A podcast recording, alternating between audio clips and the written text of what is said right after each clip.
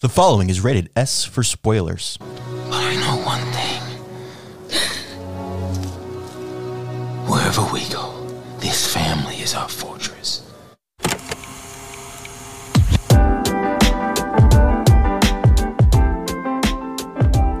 Hello and welcome to the Popcorn Hangover. My name is Alex. My name is Graham. and today we are going to be discussing Avatar The Way of Water, directed by James Cameron, written by James Cameron, Rick Jaffa, and Amanda Silver. More on that later, starring Sam Worthington, Zoe Saldana, Sigourney Weaver, Stephen Lang, among others. We'll also talk about that later. Uh, releasing December 16th of 2022 with an estimated budget that's now looking at more like $450 million, or as James Cameron would say, very ducking expensive. An opening weekend uh, domestically of $134.1 million, worldwide gross of $441.7 million. That was a lot of information there. Dang, I was gonna say. I like I should be a rapper or something. Just Just go say go, that go, as go, quickly go. as I Yeah. can before the music stops. Graham, how how you doing this week? I'm doing good, man. I'm doing good. This is gonna be Wrapping up the holiday season. Yeah, Just yeah. one week left of 2022. which is crazy. We're going to celebrate that here in about 20, 30 Yeah. minutes. It's gonna be a fun one. It's going to be a good Yeah. one. Uh, let's just jump right into it. Okay. Uh, I don't know who should go first on this one, uh, but we'll keep up the trend. Graham, what were your thoughts on Avatar 2? Listen, mine's gonna be pretty quick. Uh, so full disclaimer, I never saw the first movie. Never cared. Never tried. Never even wanted to. And I will, I will, I will admit, Okay. I did tell you to not to go in blind to this Yeah, movie. yeah. For for research purposes. Yes. I'm now realizing that was a mistake. Well, I don't think it's anything necessarily on my part. Well, part of it, part of it. Here's the thing. This movie, absolute trash in my opinion. It looked beautiful, sounded beautiful. I'll give it that. The story, absolute dog water. Um, I literally couldn't. I, I didn't understand what was going on at all. Honestly, um, even in like the first like beginning portion, when I sh- which I figured like would give me a little bit of insight, um, it really didn't. Um, and I feel like that's where like a lot of things in the first movie ended up kind of bleeding over, which would make sense because this is a sequel. Um, but yeah, there was a lot of it I just didn't pick up on really. I just could not get into it. And about probably a little after like an hour into it, I did fall asleep. Um, I took a fat nap. So definitely At not one what of my. point did you wake up? Honestly, I, I feel like it was further than an hour in because it was like at the end. I was like, I like woke up at the end. Like as the movie was ending? Yeah, That's I don't remember. Like, interesting. yeah. I mean, it gets real. It gets real. Like the last hours it gets real crazy and loud and explosions and guns and stuff. So I'm surprised like none of that woke you up. I don't know, man. Yeah, I. Which here's the thing. I before I saw this movie, I did not care to see this movie. I had Yeah, I no you didn't. no care in the world to see Uh-huh. it. I did not care to do. I, I said that James Cameron is like the worst director of all time. I I don't think I said those words. I, I just I don't like how cocky he is with these movies. Like he did one Avatar, and like I did I did give him credit. He's got some classics. Great director. Graham, But- hey Graham, when you make the number one highest grossing movie of all time, I think you get a little bit of bragging rights. No, and that is fair. That is fair. But like and he has to do it again, so he has to say Exactly. All he of these really has great to. things. And then I just I don't know. I don't know. I just feel like he's a little too cocky with uh, the 4 movies he's apparently already running and planned and all this jazz. But I don't know. I don't know. This is not my favorite fa- I- franchise. I personally don't understand how you could fall asleep in a movie theater. Like if something's playing just in general, yeah. I can't fall asleep. Did I you know pay attention to when it. um Into the Spider Verse came out? uh-huh. I saw it three different times in the theater, Uh-huh. and I fell asleep every single time. That is I don't know how. I don't know what was going on in life. I don't know why I was so tired. I love that movie. That's one of my favorite movies. Dude, every time I went to the theater, there's something about the chairs. We have like just a nice little local theater. It's nothing fancy, but dude, I could I could sleep for days in those chairs. Okay. I'm gonna have to hard disagree with you on that one. Um, I will. I'll, I'll give you a little bit of credit because uh, so I went and saw this at Alamo Drafthouse because I really wanted to order a drink while I watched this movie. Um, I figured I was gonna need it, and uh, you know Alamo. The first three minutes they have all this pre-show stuff, and they showed a really old interview clip of James Cameron where he was talking about sequels because you know he did Terminator and then Terminator 2 Some people say is even better than the first one, and so he was talking about sequels, and he said, "My what I I know that I've succeeded in making a good sequel if you can go in not knowing anything about the original, the first one, and you can watch the sequel and understand what's going on and appreciate it for its own individual thing. And so I kind of wanted to test James Cameron and see was Way of Water a good sequel um, on when, you. when you told me that too, like that that was the reason I went in like open minded. I was like Mm-hmm. legitimately giving this movie a shot. I couldn't. And I, I should have known that that wasn't going to work. I because I mean part of the problem with the first movie is it's entirely just world building and setting up this massive thing and all Mm-hmm. the stuff that's going on, and so this which allows this one to actually do something. Mm-hmm. Um, so you were kind of destined to fail. Yeah. I wasn't expecting you to love the movie. Which- and here's Didn't expect thing. you to fall asleep. if I watched the first one, like honestly, the amount of action and like, I mean, this you can even agree the story is not like the greatest thing about this movie. The, the story was not was not the the primary Yeah, objective definitely. of making these movies. but I do feel like if I did watch the first one, if I just had a better understanding and honestly just had like some interest in the world Mm-hmm. and like what was going on, then I yeah, I feel like I would honestly Yeah, because there this a there's little more. not any really going back and explaining what happened other than really fast one liners. Oh, this is the spot where I died, and then they keep going Mm-hmm. and stuff like that. There's no. There, there really was absolutely no way if you didn't watch the first one and know what was going on to come into this, and because it moves so fast and immediately kind of picks up. I mean, there's Mm-hmm. I did like how lots of how time fast paced it was. Honestly, and normally I don't like that because I feel like Mm-hmm. the movie's just blazing through. But also when I go into a movie expecting like three three and a half hours ish, like I was like, yikes, this is like an all day thing. But Yeah, yeah. Because I mean, I love watch, like checking my watch during Mm-hmm. movies, and I notice like whenever they, I mean, you have this whole prologue, right? So you have Mm-hmm. this whole intro of like, okay, here's what's been going on the last 15, 16 years, whatever it's been, Mm-hmm. um, and then they go do like all of the new avatar, like the Earth people come, and the new avatars are there, and then they do like the raid, and then.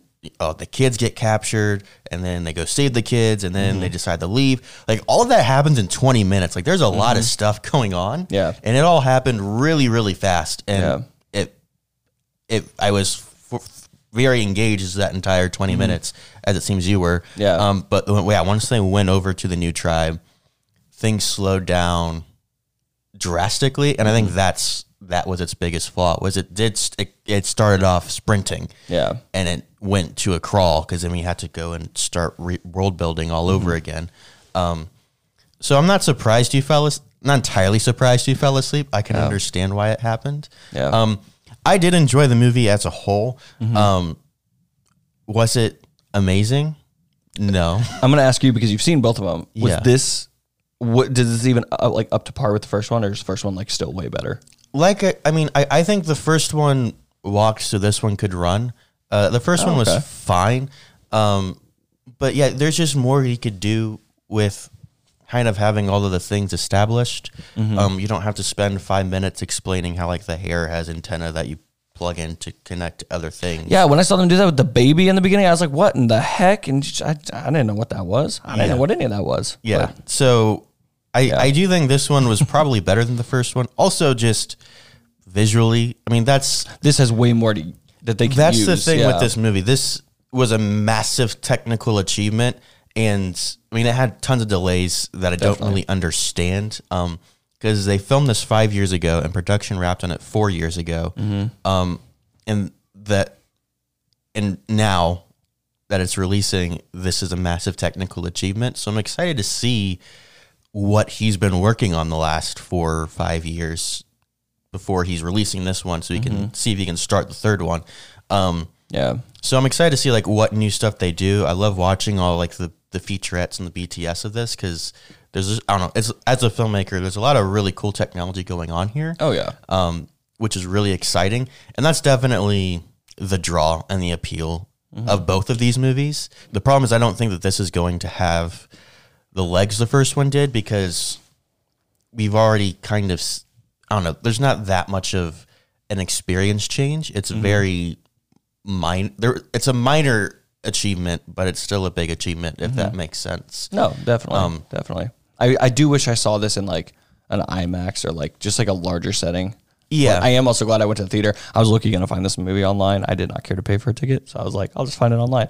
Uh-huh. Even though we don't do that, it's illegal. But That is um, illegal. No, I am don't- glad we I, don't I promote am that on the No, podcast. no, yeah, don't do that. If you do that, you like the FBI's gonna knock on your door, bro. Um, I'll knock on your door. oh shoot, Yeah. he's worse than the FBI, man. but no, as I say, this is definitely and that's one big thing too. You were like the main thing is you're not paying for like a movie necessarily, and even in, with the first movie, like the reason it did so good is because you're paying for the experience, Mm-hmm. and that that is actually that's a big yeah big plus with this movie. Yeah, and it's it's interesting because I've seen you know you see a lot of people online who are saying this is the greatest thing I've like this is the most beautiful thing I've ever seen, and they're like, yeah, it's okay, and I think the reason for that is entirely based on where you watch it.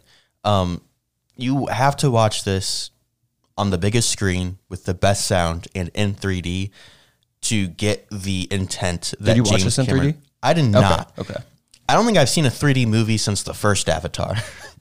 to be honest, I'm trying to think of when the last movie I saw in 3D was. yeah, I was gonna nobody been- nobody sees 3D anymore. Um, I'm always shocked to see a 3D option like still in some theaters. I'm like, really? That's crazy. yeah, so again, like 3D isn't that was a really cool gimmick for a little bit because of the first Avatar. Everyone kind of no one really cared about anymore. So now trying to resell that exact same experience, um, I think is going to be a little difficult. The Avatar re-release didn't do amazing uh, in, three, mostly in 3D. So I don't think this is going to have the legs to make one point uh, about 1.6 billion. I think is what they're looking at. That he needs to make uh, to be able to do a third uh, movie. Um, which Man, I do really hope that they do get to do a third movie because they're doing some. They basically have a writers' room for this series. Um, it's really strange. Uh, so I was talking about the the, the writers earlier. I only included those who worked on the screenplay for Avatar 2. Because essentially, what James Cameron did was he got a group of four people, they sat in a room, and they went beat by beat on a whiteboard and set just said, okay, this is going to happen, this is going to happen for all four movies. Um, and then afterwards, distributed each movie to a different person to actually write the screenplay for whoa. which is a pretty normal thing to do for in a TV setting, but to do that for say- movies is very Especially big movies. is very strange. It's a little different, and I'm just curious how it'll work, how work. consistent it'll be uh, throughout. So I, I hope that he does get to make the next couple, even if it's not quite up to par, uh, or at least we get to see the script, so that I don't know. I'm just curious as to Yeah. how that would work. well, I mean, I feel like he's, even though it would be written by others, he's going to have a very heavy input. Yeah, yeah, he, yeah. He's still It's still going to be his movie. Like, Exactly. Yeah. But- Um, the only thing I still get back to was uh, the stars. Uh, there's a lot of p- different starring roles in this movie. Uh, the four that I included are all from the original. The reason being is those are the only characters' names who I could remember uh, because I watched the first one about a week before I saw the second one with captions. Um, nice. if I hadn't done that, I think the only two characters' names that I would remember are Sam And Jake. Is there even a Jake? or not, not, not Sam. Sam That's- Worthington yeah. plays the character Yeah. of Jake. I can't even remember the main character's name. I could remember Jake and then and then Tuk, who was like the little toddler girl, Yeah, yeah. Which is ironic because I think my favorite line in the entire movie is when Tuk goes, "Why do I keep getting tied up?" Because her only role in the entire movie is to get captured, Captured and and then to be saved, and it happens like ten different times. That's not a that's not a good thing. Um, and I mean, part of it is they all just have really whack names. Mm-hmm. Um, like Neytiri is kind of, and that's an okay name to remember. Uh, but even like Spider. Spider, okay, I do remember Spider. That that is true. He was Spider was a Yeah. cool character. I really liked what they did with him, and I liked the the guy who played him. Mm-hmm. Um, but even Stephen Lang's character is from Earth, and his name's like Qu- Quaritch or something. Yeah. this is the most whack name ever, and he's supposed to be some American general. Just call him S- Smith or something. Yeah. I don't know. Yeah. Why does everybody in this name have? You could literally have give to him have a any, complicated any name? name. Yeah. Yeah. Um, overall, of the performances that you saw, were there any stand, any interesting performances that you that you saw? I mean, honest, like nothing, no one particularly stood out because I mm-hmm. honestly like, you know, I was able to pick up that like Jake was the main character. The kids were like a big part of the movie. Like as I'm kind of watching in the beginning, but I didn't know like who to focus on. Like, is someone about to get picked mm-hmm. off? Were they close to dying in the first one? I had no idea. So I would say no one like in particular stood out. I thought honestly everyone that played the, like the kids were great. Mm-hmm. Honestly, which I was yeah I was like more surprised that they had as big of a part. I, I don't know. I just feel like a lot of kids don't have like major roles in movies. Sure. But for this, it it made sense because they mm-hmm. got kidnapped and saved a couple times. But A lot of times. A lot that of was times. basically the entire plot of the movie was they kept getting kidnapped. And so I just missed a few other kidnappings when I thought, Here's the thing: you watch the first act, you basically watch the entire movie. Dang, It was just kind of the same thing over and over and over again, um, with some environment stuff in the middle, which we'll get to. dope, Uh, dope. I will give a shout out to uh, Jack Champion, whose name I just looked up, who did play Spider, uh, for being the only like non CG character in Yeah. a majority of scenes. Uh, that I mean, he was acting alongside actual actors. That's how they filmed this movie. Um, but you know, that's he has to look like six feet above their heads because these avatars, these Na'vi, are supposed to be nine feet tall. Um, which is another thing that I don't think they really emphasize very well in this one. Um, in the first one, there's there's one scene in particular where they shoot an arrow, and because when you're watching it, they're just shooting a bow and arrow, and it's whatever. But they shoot an arrow into a ship, and you see this massive shaft, and you realize, oh yeah, like these guys are nine feet tall, so an arrow So that looks average gonna be- them is going to be massive to a normal human being. Um, it's not something that, Dang. which is why they can penetrate ships. I didn't things. even know that there was uh, a size height difference. Like I remember when he's like, "Yeah, your avatars now like you have the abilities, the strength, the size, things like that." And I was like, "Okay, cool." And then they walk up to the lady in the exosuit thing, and I was like, "Holy crap!" I was like, "They have a real big height difference." I was like, "That is crazy." I just thought they were just blue people. I just thought they were like same size, but No, yeah, They're they're not. they're nine feet tall that is crazy. ish. Um, Ish. Yeah, so I will give Jack Champion a shout out. One, it, I understand why he made the decision, but Sigourney Weaver playing, uh, I guess her name is Kiri, um, the the fourteen year old girl who is connected to Mm-hmm. uh, Yue, I think is like the goddess's name. Um, as I'm watching it, I was like, is Sigourney Weaver playing a 14 year old girl right now? um, and it's supposed to be, you know, the daughter of Sigourney Weaver's character from the first movie. So it makes sense why Sigourney Weaver was playing her. But also, I just couldn't help but hear actual Sigourney Weaver's voice and picture actual Sigourney Weaver's face as I'm watching this 14 year old girl she do. been in anything I would have seen. For, she's in a lot of things that you probably would have seen. I cannot. Put She's in a lot of sci-fi movies. Uh, she's really famous for Alien. Um, Yeah. that's I would say is probably her biggest Okay. known film. Uh, but yeah, uh, Sigourney Weaver did a fantastic job. Despite that, uh, Zoe Saldana, I wish we got more of. Uh, man, can that girl just like break down and cry? Yeah. And I know you didn't see it, but at the end, uh, when her oldest son dies and she just ooh, snaps, that was the most. Cra- that was the Oh, craziest thing in the world. Spoilers, right? I'm just, just kidding. I had a chance to see it. There- There's a spoiler warning at the beginning of the, of the podcast. No. I i'm No, I know. Not sorry. yeah, yeah. She when she just snaps and then just goes absolutely ballistic on everybody. Uh, Brendan, who's been on the show, is sitting next to me, and there were still times where like we would just look at each other in pure shock. I mean, Dang. she like shoots a guy. She no, she just uses an arrow, stabs a guy in the chest, and then takes the shaft of it and just puts it back into her string. And like as she's pulling it out of the guy, she's load. She's like pulling the bow back at the same time, and then shoots it again, point blank, and the arrow goes through his chest and then hits another guy behind him. It was the most Bro. just like brutal, should have been gory thing I've ever That's seen crazy. yeah, she went off. Uh, it's fantastic. Sam Worthington also does not do a whole lot of movies. Uh, I saw he did a joke in an interview where they were like, "Yeah, like you've been in ten movies since the first one." He's like, "I think only one of them's come out, and it was this one." Yeah. um, that's a little bit on acting. Let's kind of get to the bigger narrative around this film, and that is, can it become one of the top 10 highest grossing movies of all time? Because that's what James Cameron needs this movie to do if he wants to finish this story. Um, I kind of said up front, I don't think it's going to have those legs. Um, it's basically made its budget back uh, in the worldwide gross. Uh, also, these numbers are, uh, and that's in its opening weekend as well. So it's going to do better as time goes on, uh, and it probably will have some legs. I think honestly, kind of like you said, like the first movie walked so this could run.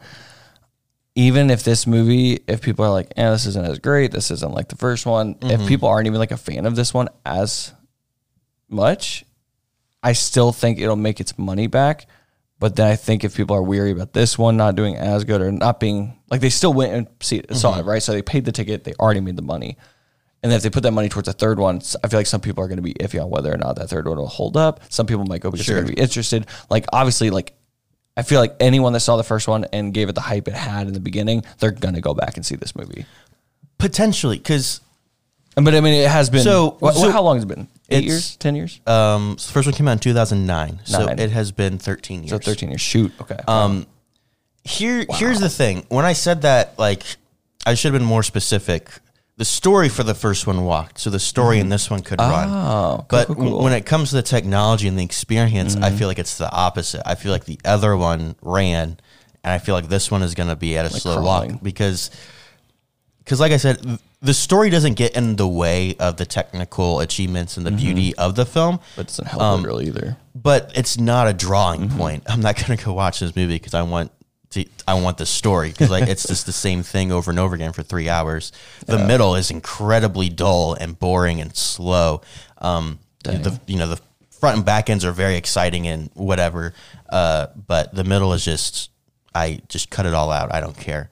Um, so I what has come down what people don't realize um, is that this these movies are entirely built around the experience of seeing it um, and the technical achievements that are being made to create this movie.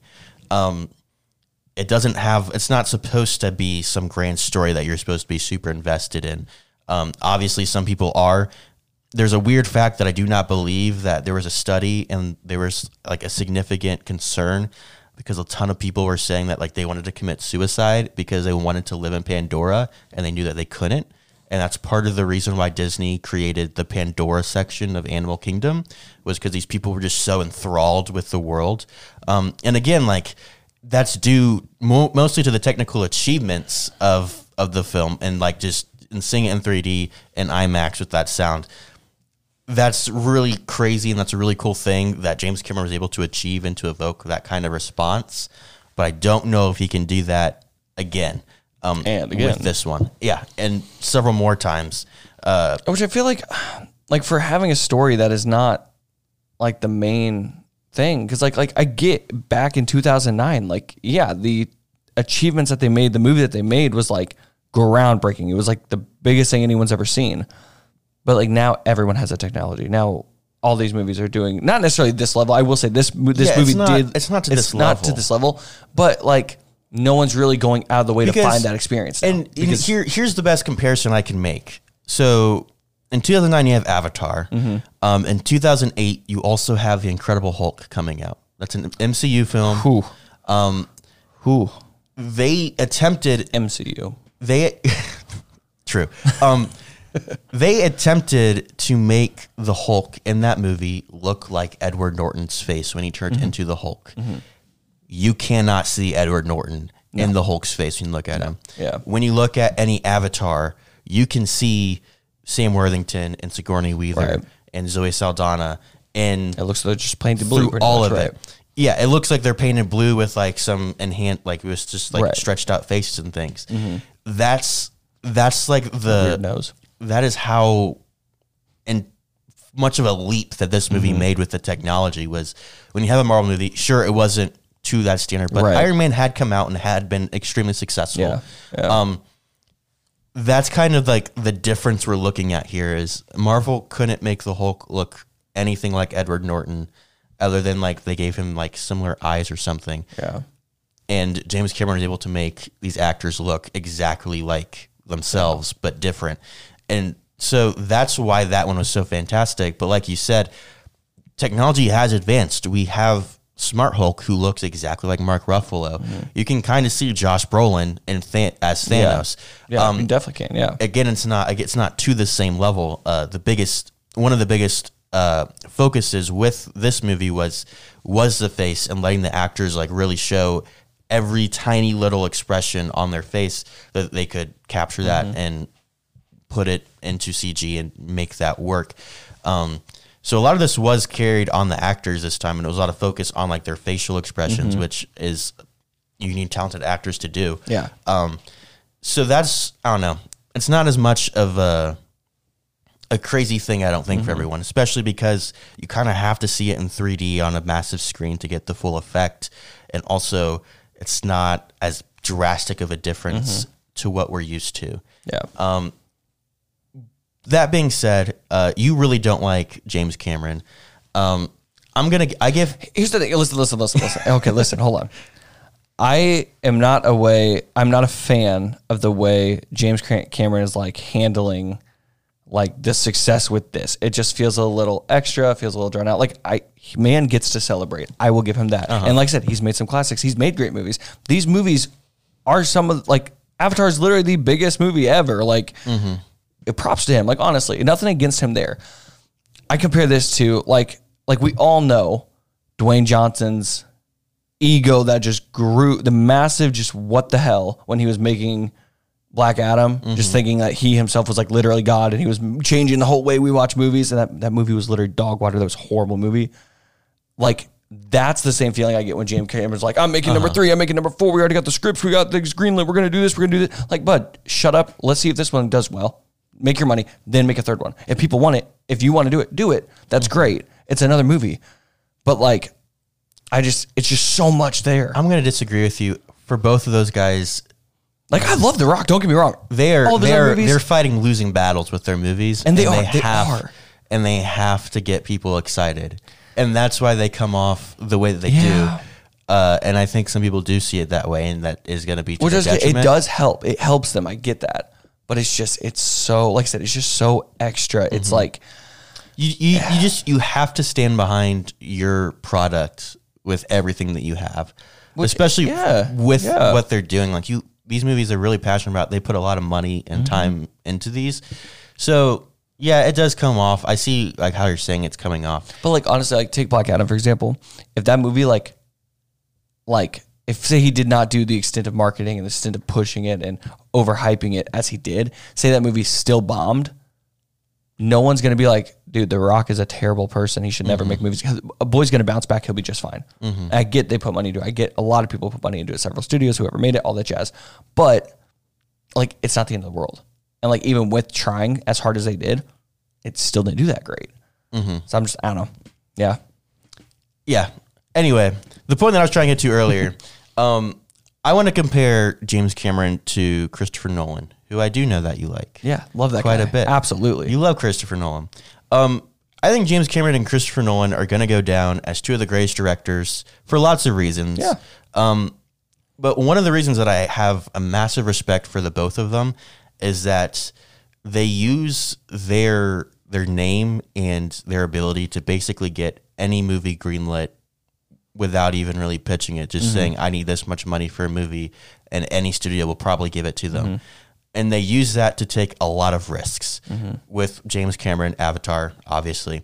Um, with Nolan, uh, Tenet was a massive risk. Yeah. a lot of people do not like that movie because what he did was he said, "Can I make Such a dope movie. can I can I make a movie and can I tell a quote unquote story where I'm only focused on this concept? I Mm-hmm. the main character is called protagonist because he's so useless and so he has absolutely nothing to do with this concept. He's Right. just there so we can follow him Yeah. as he explores this concept that I have. Right. And that is it did it work? Not really.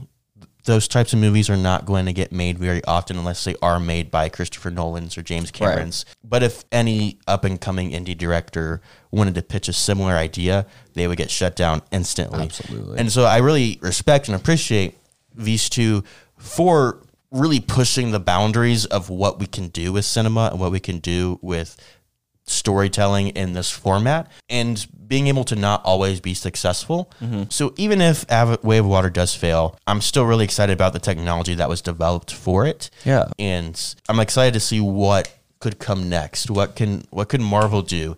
If we if we if we make 3D mainstream again and we don't make it just, you know, I hope not. if we don't make it cheesy, but imagine seeing a world in three dimensional space. Like, I don't know, just Yeah. um, you can create just so many interesting things. Like the technology could be really cool, Mm-hmm. and you could really enhance the experience, and you can tell stories in an even better way Mm-hmm. with some of the technologies that James Cameron is developing here.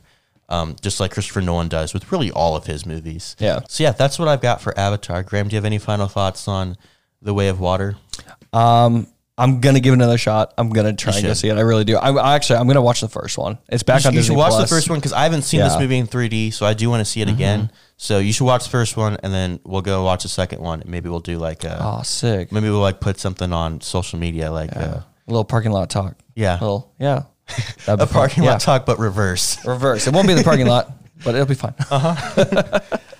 but no, overall, uh, yeah, like I said, I'll give it another shot. And Mm-hmm. um, for what I did see, like I said, I, I can't complain about it, um, except it was a little, little slow and I, I straight up fell asleep. But for what I did see, it was great.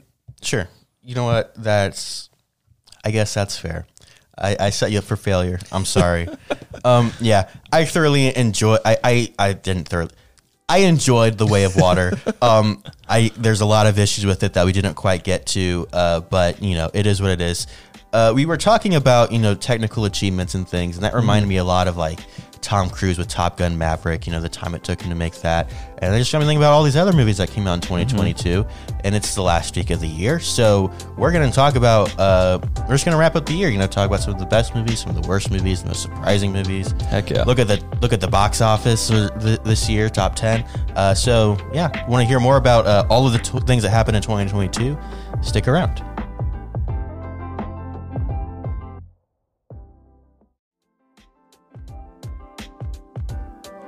We are back. We're back. That was a great commercial break. Now we're going to talk about 2022 movies and forget about last segment. Absolutely. Um, because yeah, um, Graham, this has been been one heck of a year. Dude, it really had. And to be fair, it started out so strong. It really did. Yeah. Yeah. There was a lot of really, yeah.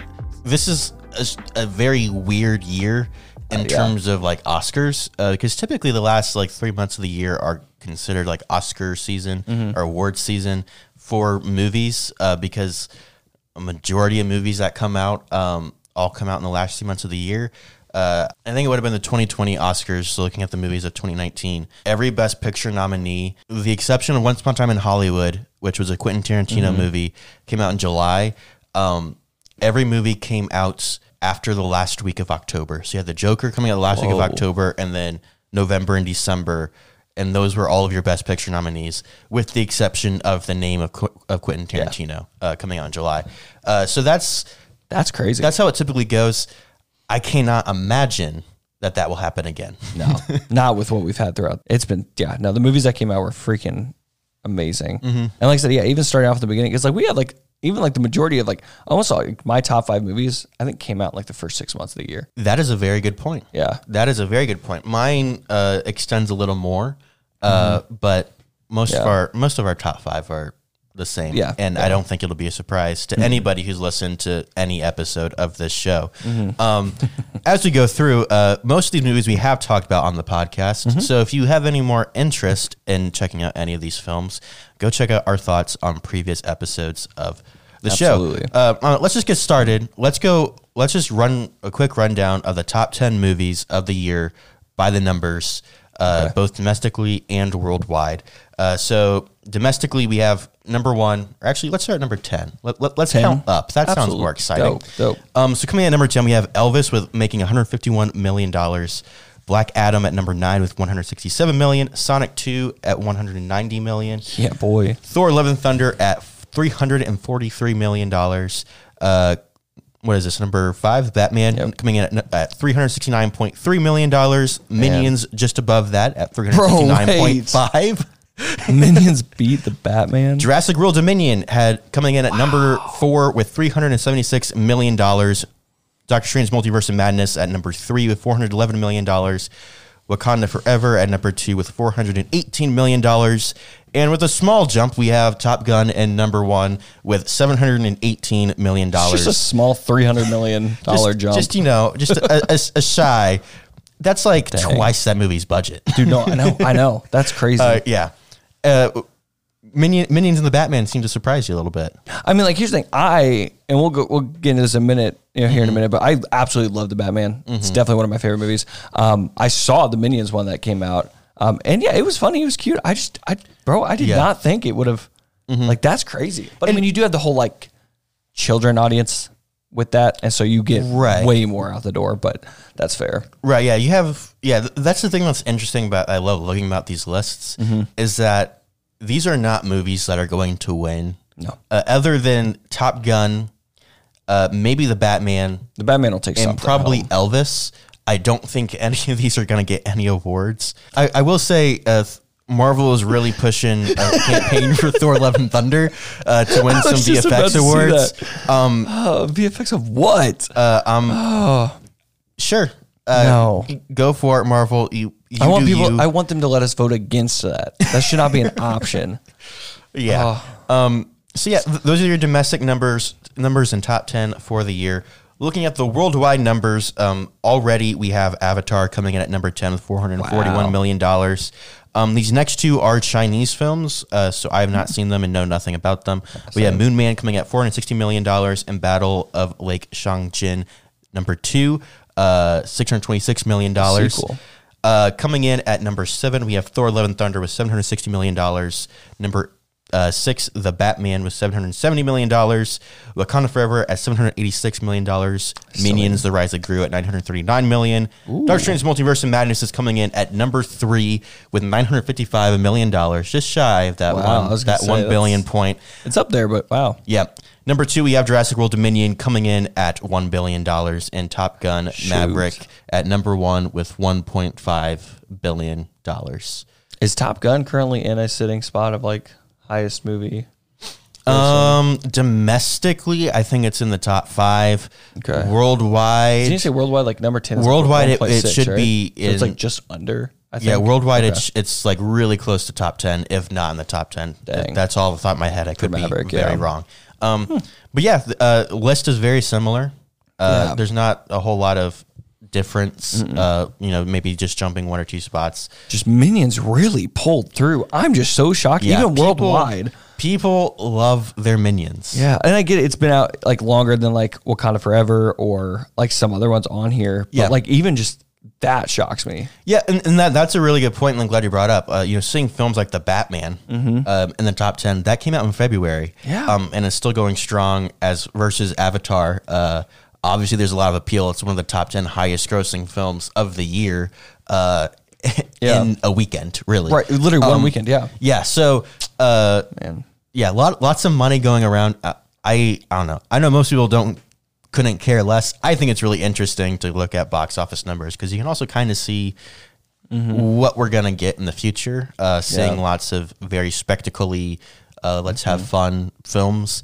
That's more of what we're gonna get, um, as opposed to you know, like I said, not many of these are gonna be getting awards. Uh, these aren't like the greatest films of all time. Yeah. But uh, yeah, I remember. I don't know why this this kind of brought up because like we do look at a lot of numbers. We look at like a lot of the behind the scenes things that will give us a little more of an insight on what is coming next, what we're gonna get in the future. I just remember one time I I think it was at like an old job or something. Like this one lady like straight called me out. She was like mad at me because I was saying like how like I don't know what movie it was. There's some movie where someone died, and she's like, "Oh, I want them to bring him back in the in the next one or whatever they do." And I was like, "Well, I mean, he's still got like a contract of like four or five movies, so like most likely, yes, he'll be back in some form, some fashion." And she's like, she was like mad. She's like, "You shouldn't know that." I was like, "I mean, it's like it's like public information, but like, okay." And she's like, "No, that's like," and like I was like, "I we've never." I've never really cared about the numbers too much until the podcast primarily, but um, but no, I always like to give like yeah, get like little insights on it. I just feel like I'm a part of the whole just sound mix. so cool if you walk into a room and you're like, "Hey, did you know that Avatar made 441 million dollars this Yeah. weekend in the worldwide box office?" And people are like, "Okay." Yeah. or you go to a trivia night and they are like, what is the number one movie and how much did it make? Bro, we're right here. We know. We know that. I remember I, I went to I went to like a trivia. I was doing like a trivia thing, Mm-hmm. and uh, it was when it was like right when Avatar took back the number one spot, and they said, "All right, what's the number one highest grossing movie of all time?" And and I so I said Avatar, and they said uh, the answer is Avengers Endgame, and I said, "Hold on, correction, it is not Avengers Endgame anymore." Not anymore. It was. It was at one point. It was for a brief second. Yeah. But it is no longer Avengers Endgame, and they were like, Which I do think, just because again, I'm a fat Marvel stan, but I think if Endgame had as many re-releases as Avatar has had so far, I think it would make even more money and could potentially Mm. pass, surpass Avatar. potentially. I think Because like Marvel you have really to realize. re-releases. Like we never get those. so here, I'm just going to point out. You know, we're talking about numbers. I'm going to point out just a quick number for you. Domestically, Mm-hmm. um, Avatar made 134.1 million dollars. Yeah. Worldwide, Avatar made almost three times that much. No, definitely. Um, yeah. America is the is for now the biggest uh, moneymaker for film, uh, but China uh, your second. is very very close. During COVID, China did overtake America in a few a few Yeah. spots. That's why Avatar is really big and uh, uh, across the pond, Yeah. whereas Marvel. Not so much. A lot of Marvel movies don't even get shown in China I was anymore. say, it's, um, yeah. so so yeah, that's that's also an aspect of it too. Is it's number one in the world, not Yeah. domestically. Even domestically, it's not number one. I don't think. Uh, But yeah, those are those are your Hmm. It numbers. interesting. Those are your numbers for 2022. Yeah. Uh, let's go go down to the more exciting part. Absolutely. Um, our top fives of 2022. Uh, I feel like we should start with our top three. Um, Okay. Just because They're the same.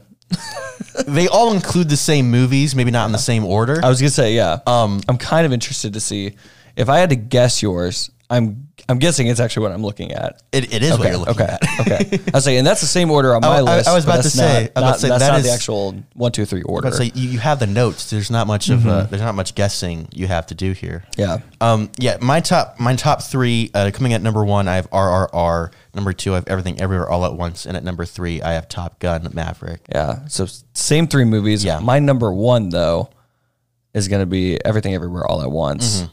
Um, and then RRR, and then Maverick. So Maverick's still my number three. So just switch the one and two for us. But yeah, same three movies. Mm-hmm. And there. even even when I you could ask me tomorrow, and I Mm-hmm. would probably give you a different order for those three because I genuinely love all three of those movies. I was gonna say it's not so that like I. Uh-huh. literally think one did or is better than another. It's just they all like those because even I mean like honestly even like the Batman like that's in my top 5 which we'll continue here in a minute. But like, Mm-hmm. Spoilers.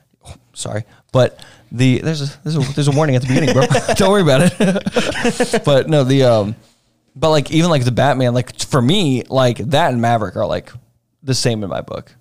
Like everywhere all at once. If I everywhere everything everywhere all at once. Goodness, that is like my number one. Like I don't think I've seen a movie that I was like, oh, that's similar if not better in my standings. Um, but like for a lot of movies, yeah, there's just I have like a mix of favorites. But if I had to give an order, I can. Yeah, th- the th- the three movies they're all basically action films, Mm-hmm. but they're also all entirely different, which Mm-hmm. is makes it hard to rank. Like honestly, like I would give it like a ninety nine point nine nine nine, and then ninety nine point nine nine, and then ninety nine point nine. Like that's how close these movies are for me. Yeah. Um.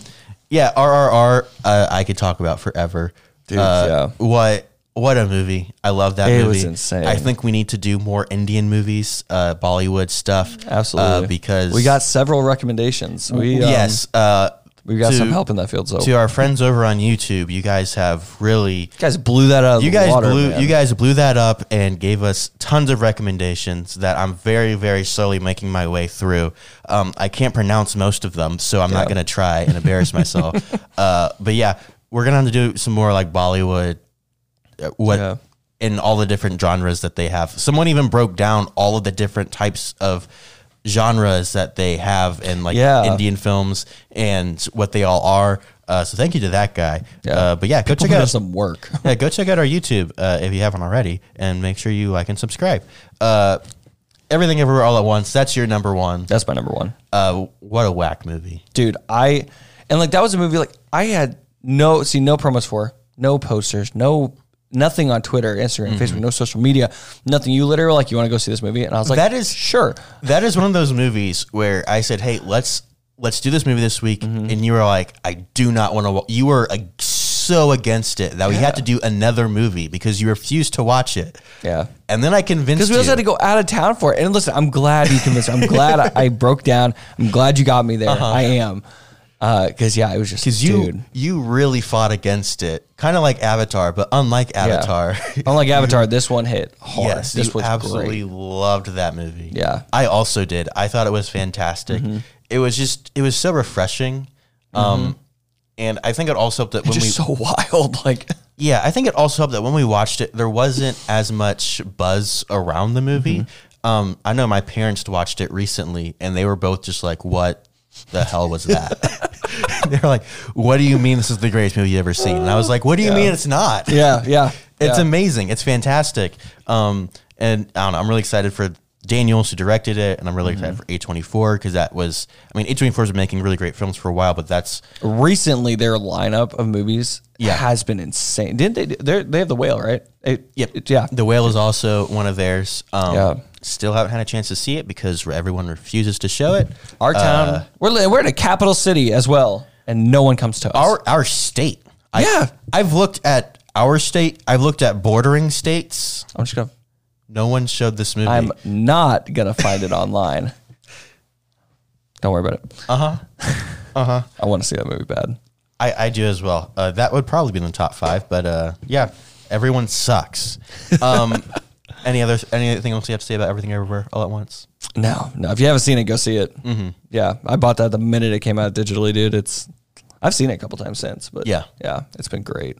Fantastic movie. Number three, Top Gun Maverick. I Mm-hmm. feel like that is, I mean, it's number one both worldwide and domestically uh, by quite a margin. I mean, even Mm-hmm. Yeah. worldwide, it's half a billion dollars more than number Yeah. two. No, Uh, right. What are your thoughts on Top Gun Maverick that we haven't already discussed in That one also, episodes? I uh, that I never seen the Top Gun all the way through. I've seen parts. I've started several Mm-hmm. course. times. Of Um, course, because it's totally different. Yeah, well, yeah, well, no, it's it's not that too different, but um, dude, honestly, that's a good sequel movie. You could hold that up to that that Mm-hmm. that yeah, but um, Yeah, no, yeah, that does just- hold up to James Cameron's standard for Yeah. a good sequel. That's what you're Yeah, saying. Yeah, that's- yeah, like tying that it, is- tying it all back to Exactly. Avatar. Look at you, Graham. You've made so much progress this yeah, year. dude, we're thriving today. But uh, no, dude, just so action packed, and honestly, it was heavy too.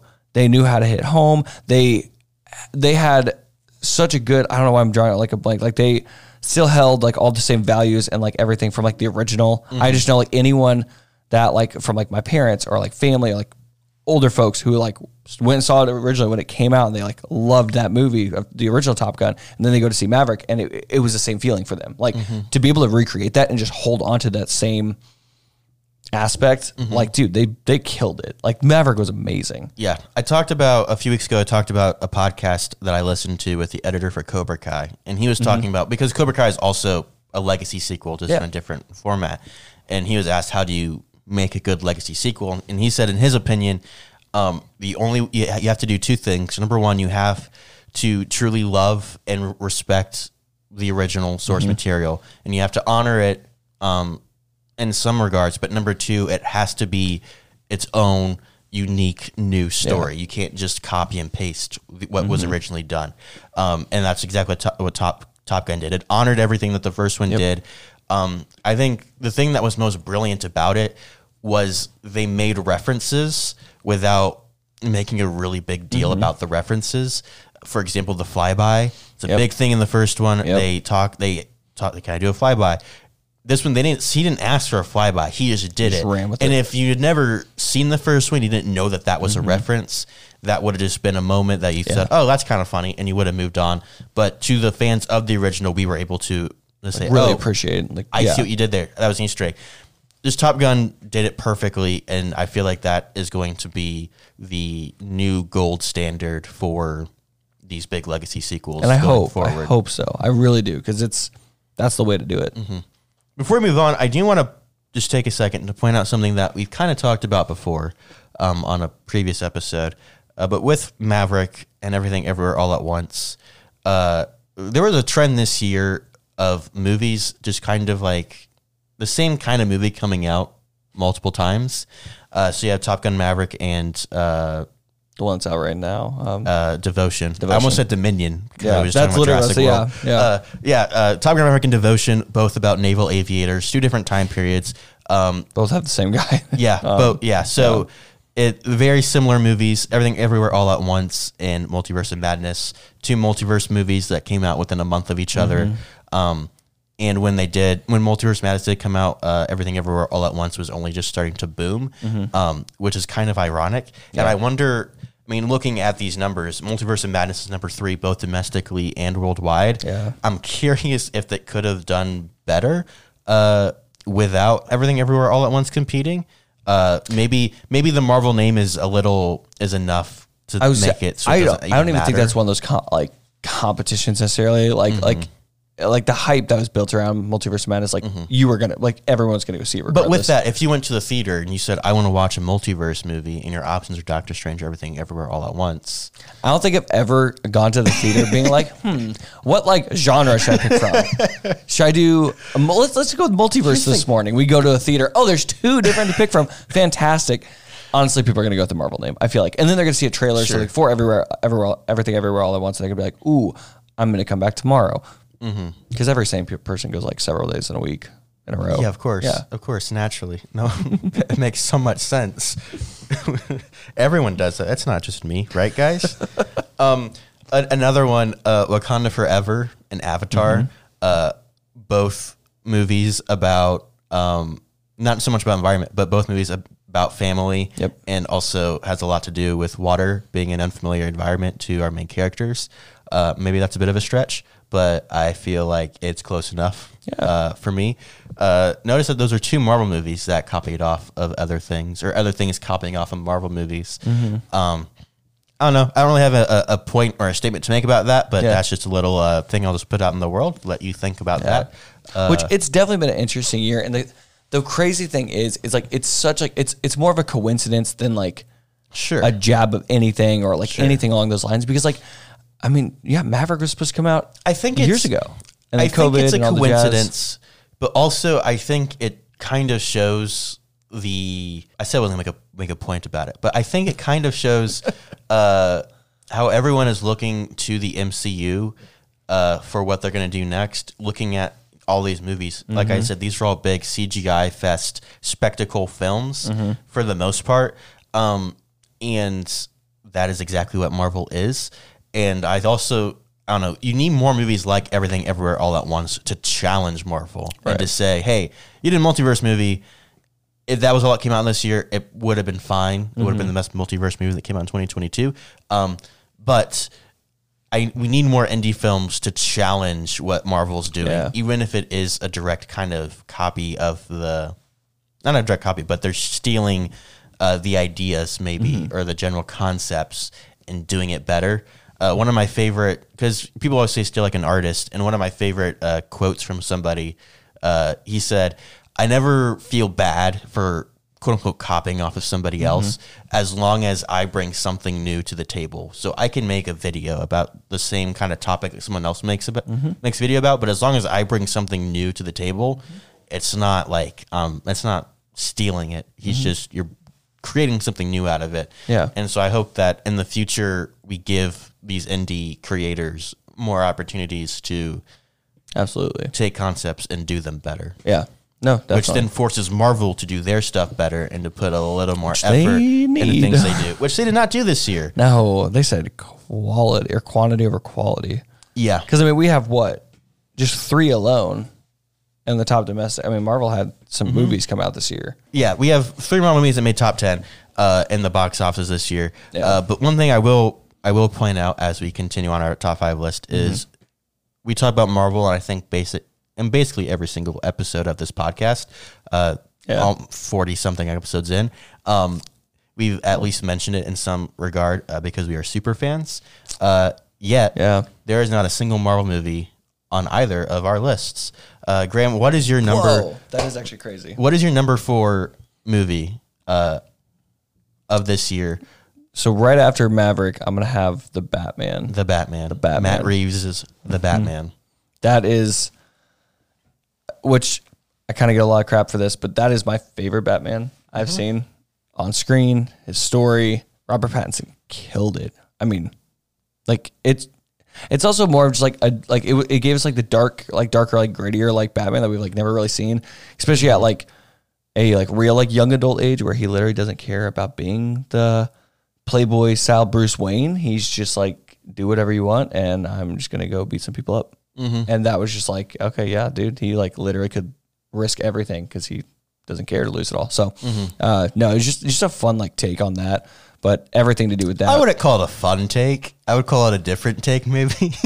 yeah, I mean, yeah, not necessarily. it's, it's kind of a depressing take, really. kind of uh, yeah very much so but no yeah so it was uh i don't know i, I enjoyed the movie a lot i like i said it's one of my it's my favorite my favorite batman and i'm very excited to see what you know second one and I- the future brings for it I think I said in our Batman episode, I said you should go watch our older episodes, you know, to see what Mm-hmm. our full thoughts on. I don't know if I'd recommend the Batman because that was our very first one, and I have not listened to it since we released that it. was our first podcast that was our very first podcast, holy moly and I, I'm scared to listen to that. bro that's crazy um, when we had no idea what we were doing. All Um, I know- loo- look at us. is if you look at any video if you go on youtube and watch a video it looks rough we look bad but now we're looking great Yeah. so yeah Um.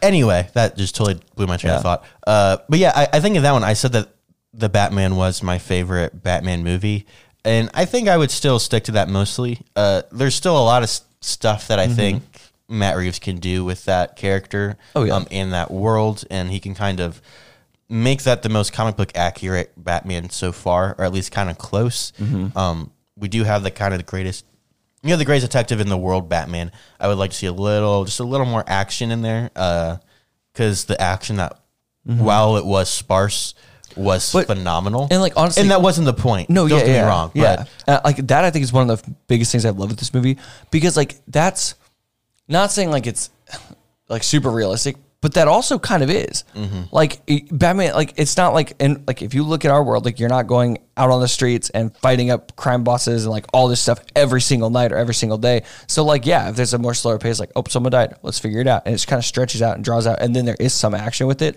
And when they had the action, like you said, it was great.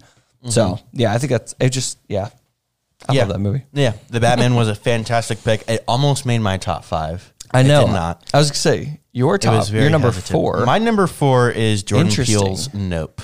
Uh, I thoroughly enjoyed Nope. I thought it was, I thought it, it was a very thought provoking movie. Uh, I've had so many debates with people about the the deeper meanings of the film. Yeah. And when a movie can do that, when you can leave a theater and you're still thinking about the movie, um, and a week goes by and you're still thinking about it, um, that's a really good sign for me. I know that you did not have the same experience that I did Mm-hmm. uh, in that regard. Um, I thought it was a great movie. I thought it was a good movie. I enjoyed Mm-hmm. watching it, but yeah, that was it. It kind of stayed in the theater. You know. Yeah, it was not that way for me. Uh, I'm a big fan of Jordan Peele. Uh, I love Get Out. That's one of my favorite movies of all time. I still haven't seen that. I've always Nope. wanted to see that. I need Uh, to see that. Nope is another one that he just he knocked out of the park. I'm excited to see what he does with bigger budgets, Mm-hmm. um, but I'm also curious if those bigger budgets are going to limit the things that he's allowed to say. Because if you look at Get Out with a very small, I think it had like a five million dollar budget, something very very small for a big blockbuster Mm-hmm. feature film, versus this, which I think had like I don't remember. I'm not going to make up numbers. Um, had a much a significantly larger budget. Get Out had a lot to say about racism and the way that uh, African Americans are treated, whereas Nope was more about spectacle and this kind of broader, more abstract idea. Um, so there is kind of the question to be raised of are these bigger budgets where there is more risk involved? Uh, you need to make that money back.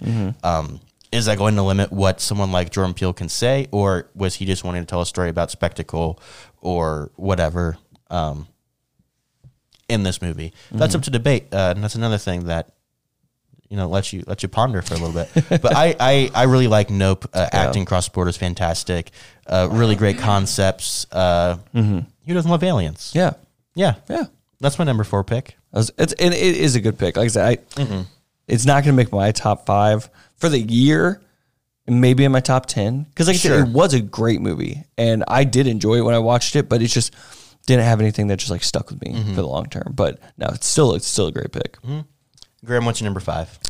My number five was Vengeance. Vengeance was a fantastic, Yeah. was a fantastic pick. Yeah, I again same, very similar. Like in a lot of these movies, like RRR, Everything Everywhere All at Once, Vengeance. Never saw a trailer for it. Never saw marketing for it. Didn't really have a big hype around it. But I go in and it was just such a like refreshing, like fun, like take on some some movies, and they just hit it out of the park. I loved Vengeance. Everything about it was just. I was like kind of on the edge of my seat for most of it. It was like, ah, it was just so much fun. It was a good movie. I always I always make jokes to you about how like you'll suggest something or you'll do something and I'm like, Graham, this is an audio podcast. That doesn't make any sense. um, and the way that Vengeance and BJ Novak was able to take this idea of someone making a podcast and turned it into a movie um, was fascinating to watch. Yeah. Um, how do you watch something that is an audio driven format? Um, and the way they did that was fantastic. Yeah.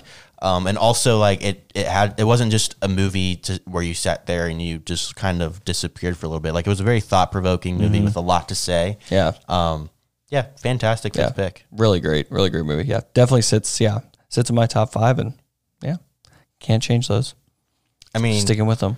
I'm- mean, you could change them if you really wanted to. I couldn't. Here's the thing: there are a few movies. Like honestly, Wakanda Forever. I still haven't seen. I do need to see that. I don't know what is. I I need to get out there and go see that. fake Marvel fan. Um, dude, I know, I know, and I'm trying to think if there's anything else I would like. Te- technically, Babylon drops this year, correct? it does drop this year, just hasn't dropped yet. There's a chance that could be put up there. I don't know. Here's the thing. I guarantee you, Babylon will be my number one pick for the year. Oh, for just, real? Just gonna put, just gonna put that Oh, out shoot, there. okay. Uh, it's Damien Chazelle. There's no say, way we- it's not a, it's not Yeah. a banger. Um, no, I'm but- very excited about it. But my number five pick is Glass Onion. Um, you haven't. This is another one you haven't seen yet. Yeah, I missed Um, out on that time. It releases on Christmas. on Netflix last weekend when this uh, episode drops. Uh, so maybe by now you've seen it. Mm-hmm. If not, uh, I recommend it. I saw it in theaters on an early showing. Um, really, really fun film. I was worried about it going into it because I didn't think a Rian Johnson could do Knives Out again. Um, because Knives Out was such. I mean, it completely it took the Who Done It and flipped it on its head. Um, and that's part of what made it genius. But also, it's just a really brilliantly written Who Done It. Um, on top of that, and so a lot of credit to Rian Johnson for being really great at that genre and not so much at other genres or franchises. Um, cough, cough, Star Wars. Um, but yeah, I didn't think he could do it again. Uh, and also seeing that it was a straight to streaming movie uh, was also concerning. Uh, but he did it again. Yeah. Uh, it was a fantastic film. Uh, it he took the Who Done It and he did something a little different. Um, personally, I would have paced the film a little differently, um, but I understand why he did things the way that he did. Definitely not as good as as Knives Out, uh, but Yeah. I think that's to be expected from most sequels. Um, the other thing that I thought was interesting was uh, Dave Bautista was talking about Daniel Craig, um, who you know Dave, Dave Bautista worked with Daniel Craig on some of the Bond films, or one of them, um, and he talked about how Daniel Craig on Bond was like very serious, and he like he he was really good at his job. He was really great as Bond. He did, and you could tell he, he loved his job. Yeah. But then seeing him on the set of Glass Onion um, was a totally different uh, Daniel Craig. He was just super happy and smiling, just had a great time all the time. Um, Seeing that's so dope. yeah, and Yeah. I, I think it's I think it's really it, it's something that a lot of people think about with actors is you can't. Nobody wants to do the exact same. Most people don't want to do the exact same movie all the time. I think that's why Tom Holland is getting burnt out on Spider Man, um, because since then every serious role he's had um, has been Rough. an awful movie. Um, whereas his other successful movies are things like Uncharted, where he basically just plays Spider Man without spider powers. um, so, so I, it, it is something I think that not a lot, not a lot of people think about is like actors get typecast a lot, but Oh, definitely. sometimes like, they just want to have fun and do have an amazing, just have a Something fun wild, role. something- yeah. And Daniel Craig did such a great job in this Yeah. movie. Um, I love his character of LeBlanc.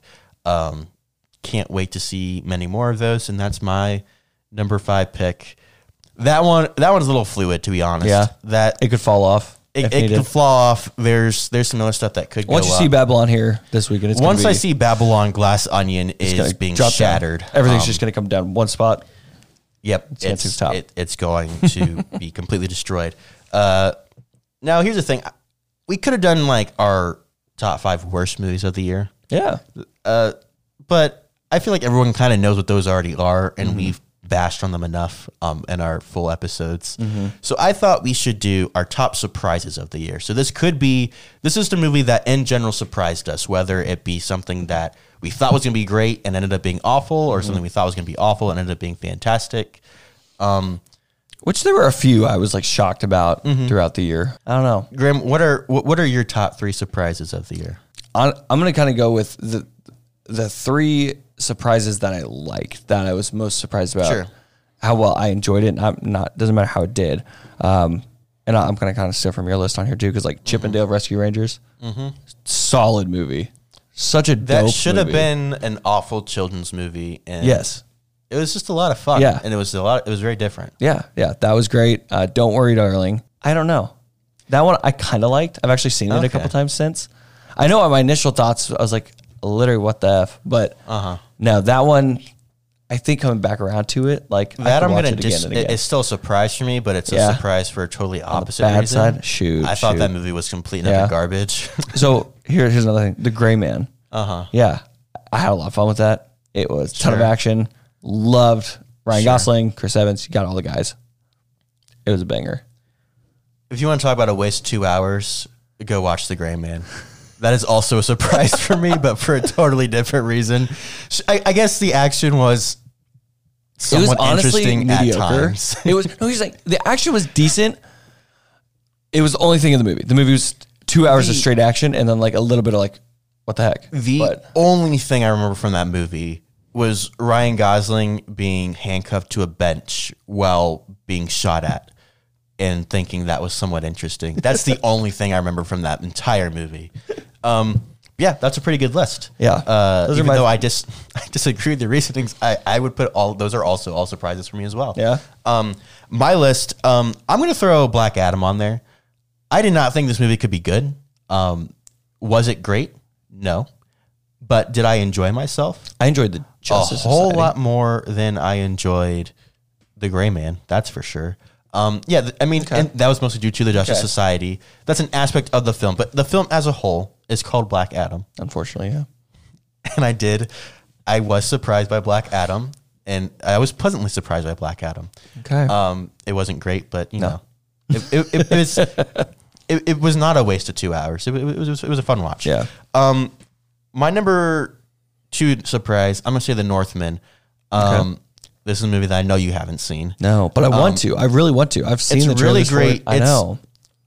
It's a whack movie. It's one of those where I, I left the theater and my head kind of hurt because I was just like, that was, there's just so much stimulation, like visually, but also just the story is just so crazy. It was a really cool deep dive into that kind of culture. It was very different to watch. It was a very Viking film. Um, but th- another reason it to me was uh, something that I've been thinking about a lot recently. We'll probably do an episode on in the not distant future. Uh, but trailers, uh, particularly this year, have just been all Not over the What place. the movie is? Um, when I went and saw Violent Night uh, for last week's episode, there were so many trailers Uh-huh. that were a just for really bizarre looking movies, Mm-hmm. but also I don't think I need to watch the movies because they were all like three minute trailers that showed every the entire plot of the movie. Um, on that, I'm going to say one thing Mm-hmm. because you do believe that. You'll see a trailer and you'll be like, I don't need to see the movie. Don't need anything else with the movie. Bullet Train. Yeah. and listen, I know, I know you're strong in this one. Like you do, you're not going to watch it. You don't care to watch it. this should have been one of your surprises of the year. No, I'm going to put that on there. Actually, yeah, I'm going to take out Don't Worry, Darling. Okay. We'll drop that down. I am going to put Bullet Train. We just watched it the other night. Uh huh. that that movie was on a whole nother level. Uh-huh. It was actually it was hilarious too. Like a few of the jokes I recalled from the trailer, and I was like, "Ha!" Like nice, nice. And then there were a thousand more. It mm-hmm. was so way bloodier, way gorier I would have ever expected. It was honestly so much fun to watch and sit mm-hmm. there. I wish I went and saw it in the theater. I really do. If I could go back, mm-hmm. I would. Like it was no, that was a that movie was really good. But yeah, like I don't know, trailers are showing way too much, which is something we can both agree on. Um, but they're also They do, not yeah. really telling you what the movie is about. If you watch the Northman trailer, it seems like it's a movie about destiny. Um, it is not a movie about destiny. It is about I'm going to murder everybody until I get what I want. That's what that movie is about. Um, the Fabelmans. It seems like it's a movie like honoring cinema and the magic of the movies. It is not about that. It is about a little kid using movies to escape and to kind of realize that his parents also have lives too. It is not about the magic of the movies. It yes, movies are involved and everything. I don't know. There's just a lot of movies this year in particular where trailers have come out that have been very misleading um, and have been telling it just a little too much. I mean, I didn't need to know. I did not want to see Ironheart's suit in Wakanda Forever. That could have been a really cool moment in the movie, uh, but instead they it's it's all over everything. Yeah. Um. So I understand it sells, but I would like I don't know. I would like different methods, better trailers come out. But we'll dive into that a little deeper another time. Uh, my last pick is Jurassic World. Both of us were really excited for that movie, and that's on the same realm with trailers as well. biggest realm with trailer. That's Um, probably my biggest complaint because you could watch. I think there were three different trailers that they like three main ones they put out with a few teasers, and you watch that trailer and you really will go in expecting a completely different movie. This this movie was built around how can we make a cool trailer? Yeah. Um, which is really upsetting. the trailers were dope. which is really upsetting to fans of Jurassic Park Mm-hmm. uh, with everyone coming back. Um, that is a prime example of how not to do a legacy Yeah. sequel.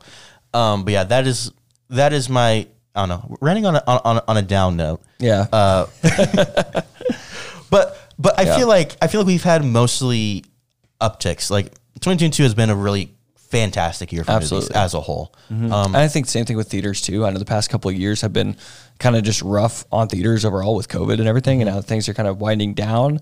And Absolutely. We're seeing picking back seeing the up. return of theaters, seeing the return of Movie yeah, Pass. is I know. Is potentially exciting. It's looking a little scary. Listen to me. We'll have to do. We'll, We'll, to get an we'll get episode a on MoviePass, in Jeff City before we ever get half of the movies that we actually want to watch. That that is so true. Uh, absolutely. Yeah. I, I I'm can agree with excited. That. Graham, do you have any any final thoughts on 2022? I don't. Besides the uh, the upcoming Babylon release, I'm excited for that. But this year has given us a, a list of movies, so Mm-hmm. no, I can't. I no complaints on what I've got so far. Yeah, 2022 was a fantastic year. Uh, one, one, one. I don't know. Something I think about is like, what's the best year of filmmaking of all time? 2022 is definitely not the best year ever, but It's it's, one for the definitely up there. Yeah, it's definitely absolutely. Up there. Uh, really, really great year. Uh, yeah. You've been listening to the Popcorn Hangover. I'm Alex. That's Graham. We've been discussing uh, Avatar 2 for a little bit and then also uh, wrapping up 2022. What were your thoughts on Avatar and what was your favorite movie of 2022? Let us know on all of the things Instagram, TikTok, patreon.com slash the popcorn hangover. Next week, uh, I'm going to give a really overcomplicated tease. I'm going to say we're going to go back. Uh, we're gonna go back uh, in time a little bit. Uh, you may think we're gonna go way back to uh, you know ancient Mesopotamia, and you may think we're gonna go like forward into like the British sci-fi, but instead we're not gonna do that. We're gonna go right in the middle. Um, so yeah, Graham's thoroughly confused. Uh, hopefully you are too. Uh, that that's all I got for you. Yeah. Peace.